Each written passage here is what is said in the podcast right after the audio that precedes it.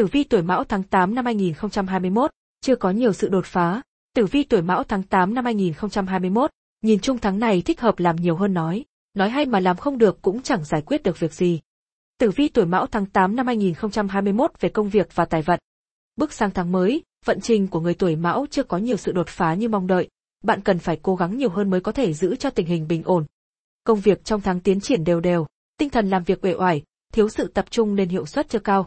Thành tích trong tháng không nhiều, có việc không được tiến hành theo dự kiến hoặc có làm nhưng đạt kết quả còn khiêm tốn.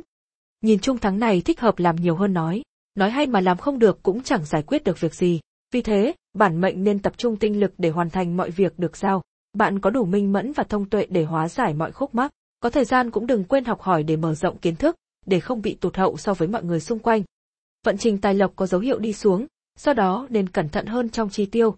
Những thói quen mua sắm vô tội vạ cần sửa càng sớm càng tốt, đừng phung tiền quá chán kẻo lại hối hận. Thời gian này thu nhập chính của bạn vẫn là lương, không có khoản thu thêm nào cả nên đừng thích gì mua đó. Tử vi tháng tuổi Mão tháng 8 năm 2021 về tình duyên.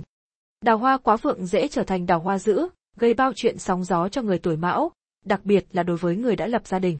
Nếu không có thái độ rõ ràng, thận trọng trong các mối quan hệ xã giao, bạn có thể rơi vào tình huống tình ngay lý gian hoặc vướng rắc rối thị phi, tình cảm yêu đương nam nữ phức tạp, tự tay khiến hạnh phúc gia đình đổ vỡ.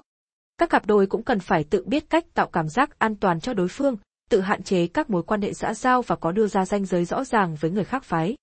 Tử vi tháng 8 năm 2021 tuổi Mão về sức khỏe. Tình hình sức khỏe của những chú mèo trong tháng này khá ổn định, người có bệnh thì nhanh khỏi, cơ thể sớm phục hồi sau phẫu thuật. Bản mệnh chỉ cần chú ý nghỉ ngơi nhiều hơn, ăn uống tiết chế và khoa học, phòng tránh chứng đau dạ dày. Ngoài ra trong tháng có thể sẽ phải di chuyển đi lại nhiều, bạn nên giữ tỉnh táo khi điều khiển phương tiện giao thông, hạn chế ăn những món lạ kẻo ảnh hưởng tới đường tiêu hóa. Bạn cũng nên tìm cách giải tỏa áp lực cho mình, tìm thêm niềm vui trong cuộc sống. Thời tiết nắng nóng, cần uống nhiều nước, ăn thực phẩm mát gan thanh nhiệt giải độc cho cơ thể.